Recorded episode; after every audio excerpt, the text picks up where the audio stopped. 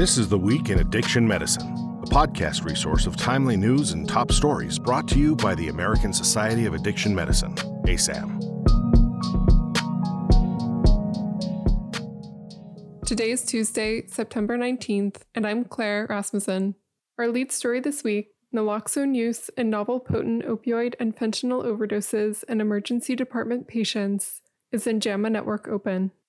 In this cohort study of over 500 patients, all patients with novel potent opioid overdose presented with opioid overdose symptoms and received multiple doses of naloxone. The study found that compared with fentanyl overdose, patients with NPO overdose had a higher number of naloxone doses administered in hospital. These findings suggest that NPOs may have a higher potency than fentanyl Next is a study in Cochrane Database of Systematic Reviews titled Pharmacological and Electronic Cigarette Interventions for Smoking Cessation in Adults. This review included over 300 articles, focusing predominantly on randomized controlled trials from Europe, the US, and Canada. The study found evidence of high efficacy for varenicline, cytisine, e cigarettes, and nicotine replacement therapies. Additional research is needed to evaluate behavioral interventions and the combined behavioral and pharmacological interventions. Our next study, Contact Reduces Substance Use Stigma Through Bad Character Attributions, especially for U.S. healthcare professionals, is in Psychology of Addictive Behaviors.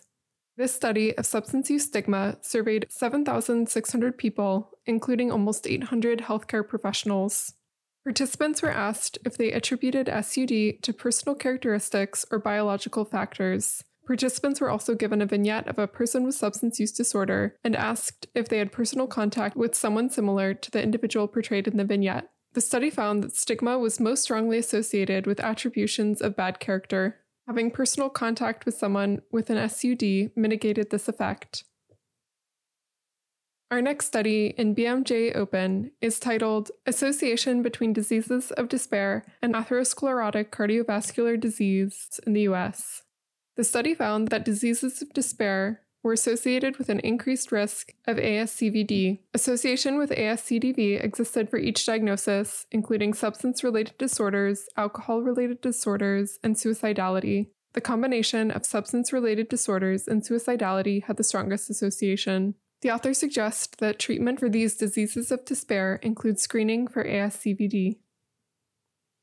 Our next study, Changes in Alcohol Consumption Habits and Risk of Atrial Fibrillation, is in European Journal of Preventive Cardiology. This retrospective observational study investigated whether reducing or abstaining from alcohol would lower the risk of atrial fibrillation in those who drink heavily. The study found that while reducing consumption did not result in lower AF when compared to sustained heavy drinking, the absolute abstinence group showed a 62% lower incidence of AF. These results support alcohol abstinence over reduction to reduce the incidence of atrial fibrillation. Our next study, titled The Tungsten Promoted Synthesis Piperidinol Modified Erythromethylphenidate Derivatives, is in ACS Central Science. Due to its efficacy as a dopamine receptor agonist, methylphenidate, or MPH, is of interest as a potential therapeutic for cocaine addiction this study describes a methodology capable of addressing piperidine functionized methyl-erythromethylphenidate analogs with high degrees of regioselectivity, stereoselectivity, and functional group tolerance. This method was utilized to develop a library of piperidol contained drug analogs. All identities of the newly reported compounds were supported by comprehensive 2D NMR and HRMS data, or crystallographic data. Next is a study in Cell Reports titled Endocannabinoid Release at Ventral Hippocampal Amygdala Synapses Regulate Stress Induced Behavioral Adaptation. In this study, researchers examined the role and mechanism of the endocannabinoid system, specifically cannabinoid receptor type 1 and 2, AG, in that process. They demonstrated that impairment in 2AG CB1R signaling could increase the stress related response and risk of neuropsychiatric disorders. Interventions that enhance the signaling could potentially be targets for treatment of stress related disorders in the future.